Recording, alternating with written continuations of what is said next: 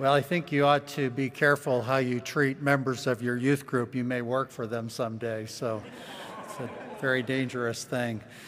Please turn in your Bibles to John 15, verses 18 through 25. And I'd like to talk to you today about the way things are supposed to be. With lunch coming soon, how many would, would love to have a nice can of sardines? You say, they're slimy. I say, they're supposed to be slimy. Potato chips are supposed to be crunchy. It would be wrong if potato chips were slimy, would it not? Pudding is slimy, but you like that. But you're sitting there today thinking you don't like sardines. So I want to know what do you have against sardines? They raise your HDL, that's the good cholesterol, they say, high density lipoproteins, and that's supposed to be good for you.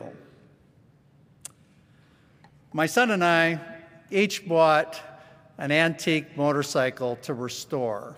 Basically, it was a pile of parts for each of us. But it had our name, called a Cushman motor scooter, both from the year 1959. And we spent lots of time and lots of money restoring these motorbikes. I'm not done with mine. We got his done, and finally we heard the engine go for the first time. It sounded like a sick Harley Davidson. Blap, blap, blap, blap, blap, blap, kind of like that. I said to Pete, Is that how it's supposed to sound? He said, Yeah, that's how it's supposed to be. I had a mission group in an, in an Asian country, had a number of students with me, and, and uh, we were all doing some English teaching. And we were on one of the weekend trips. They always did real special things for us. And this particular trip, they said, We're going to go to uh, celebrate the uh, Festival of the Water Dragon. So I said, Yeah, that's great. That sounds excellent. So we got on the tour bus and we headed out toward this. And, you know, I just thought we'd be going to a museum and looking at some various things that they have that are um, maybe statues or who, who knows what. Maybe there'd be a parade. Well, just before we got there, the tour guide said, Now, uh, some of you may get wet. All right, everybody, get a plastic bag, put your wallet in the bag, put it in your pocket, put your phone in, your, in that bag. We're going to get soaked. And actually, it was the biggest water fight you have ever seen in your life. The whole city was there. They had water cannons, everybody had buckets and super soakers, and we were the targets. It was awesome. One of the best things we ever did. Once we understood that this was the way it was supposed to be, we were fine. Towards the end of John's gospel, he provides us with a series of instructions from Jesus related to the future. Jesus is about to be crucified. He'll rise from the dead victorious, providing eternal salvation for all who believe. But soon after this, he will ascend to heaven to the right hand of God the Father and will be leaving his disciples behind to fend for themselves in a big, bad world where they're supposed to preach the gospel from Jerusalem until the ends of the earth, all without Jesus physically present. Chapters 13 through 17 are designed to prepare the disciples for this drastic change. They don't want Jesus to go away. How could leaving them be better for them, as Jesus said? So Jesus helps them to understand that when the Spirit comes, they will experience the presence of Jesus even better than they had in the past three years. Jesus says in John 14, 18, I will not leave you comfortless. And that term comfortless can be translated and is often translated as orphans. Think about being an orphan. Orphans often deal with a sense of abandonment. My mother was an orphan. She grew up in an orphanage all of her life. This won't happen, however, with Jesus' plan.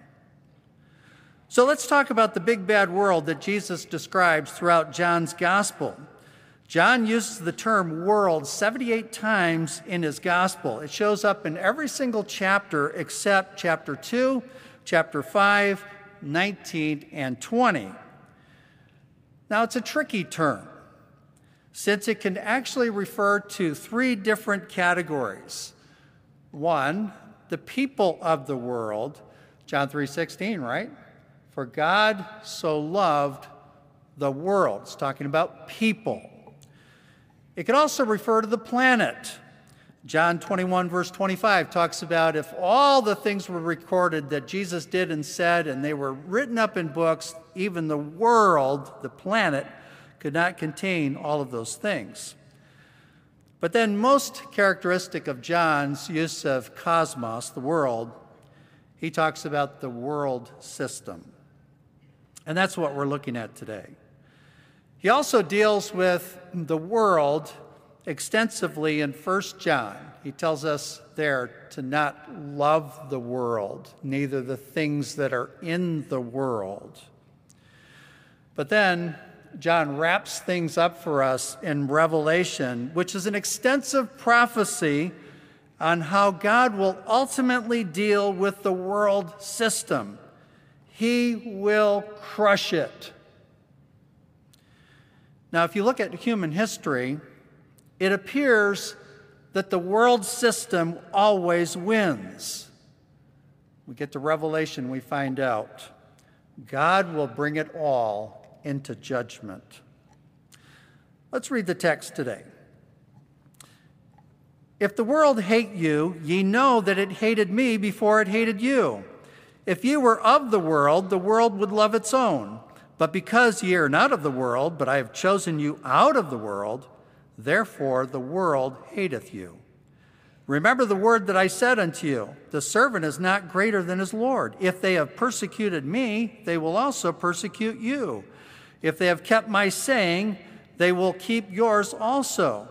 But all these things will they do unto you for my name's sake, because they know not him that sent me. If I had not come and spoken unto them, they had not had sin, but now they have no cloak for their sin. He that hateth me hateth my Father also. If I had not done among them the works which none other man did, they had not had sin. But now have they both seen and hated both me and my Father. But this cometh to pass that the word might be fulfilled that is written in their law they hated me without cause. So, looking at this text, I think we see three things. Three questions are answered. Why does the world hate believers so much? And then, why does the world persist in trying to destroy believers? Why don't they just leave believers alone? And then, what effect the coming of Jesus had on the world for you and I.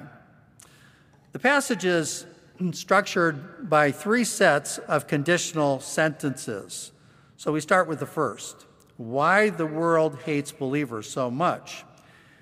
If the world hates you, ye know that it hated me before it hated you. Now, when you see if there, you think, well, maybe that's like a possibility. But it's actually giving the idea of when something is going to, to happen. Because verse 19 clearly establishes this as a reality. It says here, If ye were of the world, the world would love his own, but because ye are not of the world, but I have chosen you out of the world, therefore the world hateth you. So that's a reality for all faithful followers of Jesus Christ. Now you say, well, what about my neighbors? My unsaved friends, do they all hate me? Remember, we're talking about the world system. And I think that the scriptures clearly teach, you know, you think about the second great commandment, you shall love your neighbor as yourself. The scriptures clearly teach that we are to make friends of those people around us and hopefully in an effort to share the gospel uh, with them. But realize this realize this if they hate Jesus, they will hate you. Now, the world hates Jesus. And when I say that, I'm talking about the biblical Jesus. Because the world loves the Jesus of its own making. Think about Hindus. They love Jesus. They, they say he was a great guru. He was so meditative. And, and perhaps he was even an avatar of Vishnu, one of the major gods of, of Hindu faith. 1.2 billion Hindus today love that Jesus. It's a false Jesus. Muslims love Jesus because he's only a prophet. In fact, Muhammad is a greater prophet. So 1.8 billion Muslims love that Jesus, a false Jesus. The Jesus of Mormonism is a spirit child of the Father, just like the rest of us. He's just further along. And then I think about the Jesus of pop culture today. Some of the ads that we've seen uh, on uh, television and the Super Bowl and so forth present Jesus as a refugee, Jesus as an activist, Jesus as the greatest inclusivist who ever lived. They have made Jesus into their own image in acceptable terms of the culture. That is not the biblical Jesus. If you were of the world, the world would love his own. Jesus, however, chose you out of the world, and now you are connected to Christ. You left the world system, so they hate you for it. Imagine if you were a gang member, maybe in one of the major cities of the United States, say LA, and you're part of this gang, and you've you have bought into the, the gang and what they do, all that comes with that, and you decided to leave the gang, do you think that would go well with you? With the gang? Would they let you do that? Would they let you leave? And that's what happens. Jesus chose you out of the world, and the world cannot let that happen. Now, there are only two systems of thought. I think we need to clarify what the world is. There's no middle ground. So, if we were to say, in, in this category over here, here's Jesus and his followers, this would be the regenerate uh, uh, category, all people that have come to Christ and have been regenerated, they're born again. And then you have in this container over here the world. It, it's, it's vast and it, it's varied. It's got all kinds of things that are in it. Uh, it's got atheists in it, and then it's got the most religious in it. Those being just subsets of the bigger thing called the world. Remember, the term cosmos may refer to people, or it may refer to the planet upon which we live, or it may refer to the system of thought that opposes Christ and his gospel. So here we're talking about the world system. It's got room for every imaginable thing, but there's one thing that it, that, it, that binds it all together it is anti Jesus. Now, there's fighting within this world over here, intramural fighting, we could say. Let me give you two examples that show that this is the case one from the Bible and one from modern, the modern world. First one from the Bible. We have Pilate and Herod. Remember, Herod's the king of Israel, Pilate is the governor, the Roman governor, and they were sworn enemies. But on the day of Jesus' crucifixion, what happened? They became close friends. And then an example from the modern era Islam.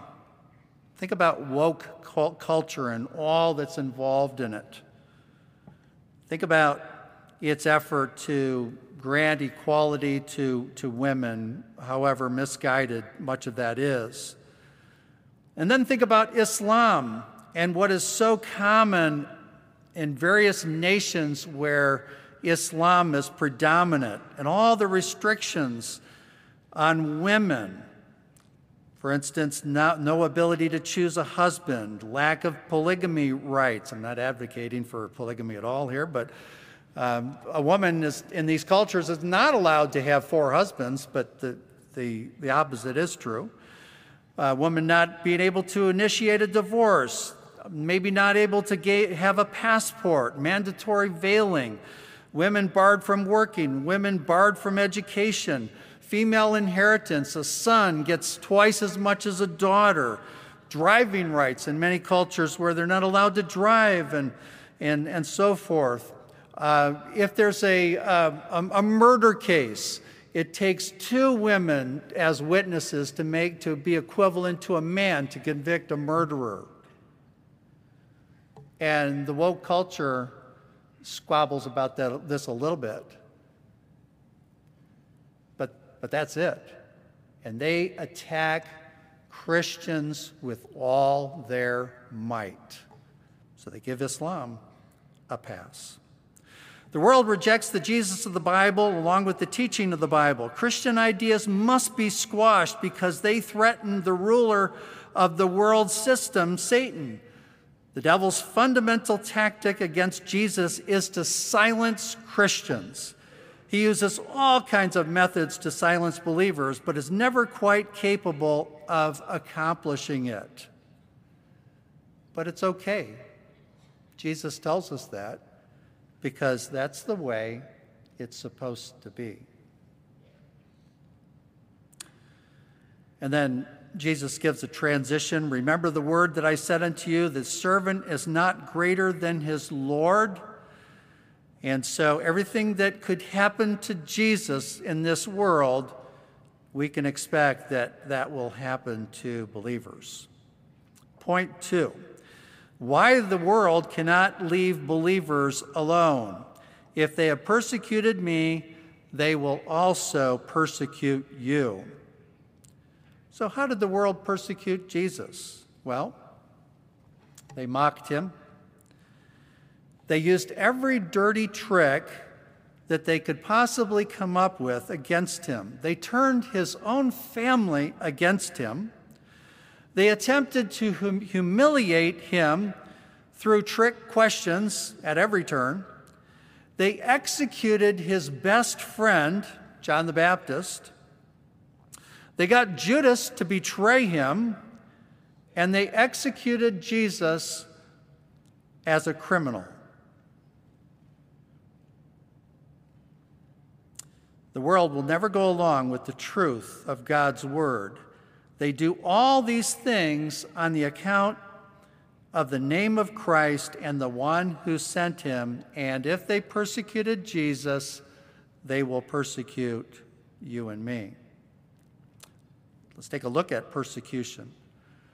Over the centuries, from AD 33 to 1900, Justin Long documented 14 million Christian martyrs in the world. And in the previous century, 1900 to 2000, 26 million documented Christian martyrs in that century alone. Seems like things might be getting worse. What about persecution today? On average, every day, 13 Christians are killed for their faith. 12 churches or Christian buildings are attacked. 12 Christians are unjustly arrested, detained, or imprisoned, and five Christians are abducted for faith related reasons. In the 21st century, it's still not possible to practice religion or belief safely. So, what's the point? Why can't the world just leave believers alone? It's because believers alone have the message that can deliver souls from the grip of the devil in this world system. They are the only threat to the world system. Now, what effect the coming of Jesus had on the world? If I had not come and spoken unto them, they had not had sin, but now they have no cloak for their sin. He that hateth me hateth my Father also. So they can't say, the world can't say, well, we love God, we're monotheists, as if that's something that is acceptable. A Jesus-less theology is a false theology. And Jesus came and he presented himself. He spoke to this world. So now the world has no excuse for their sin. He did works among them who established his identity. He made the blind to see, the deaf made to hear, lepers cleansed, lame men lame individuals made to walk, fed the multitudes, calmed the storm, walked on water, cast out demons, raised the dead, and all of these things. And yet, he was rejected of men, despised, forsaken. It says here, quoting Psalm 69 4, they hated Jesus without a cause. But it's okay because that's the way it's supposed to be. So, why does the world hate, hate believers so much? Because believers are connected to Jesus and they hated him. Why doesn't the world just leave believers alone? Because you have the message. They'll do everything they can to silence you, but you have the message. What effect does the coming of Jesus have on the world? It increased their guilt. They have no excuse for rejecting him. This week during Bible conference, we'll be challenged to look at the fields. We'll be challenged to go out into the Lord's harvest and share Christ to a lost and dying world. However, we should know something about the opposition. If you present Jesus as the only answer to man's eternal needs, Satan will do everything he can to silence you. Many will reject you. But it's okay because that's the way it's supposed to be. However, by God's grace, some will accept the gospel because Jesus said, I have overcome the world. Father, thank you so much for the truth of your word. This is a hard message for us to comprehend, but we recognize that you have placed us in this world for a reason to be a voice, to carry a message, to exalt our Lord and Savior, Jesus Christ. We pray these things in His name. Amen.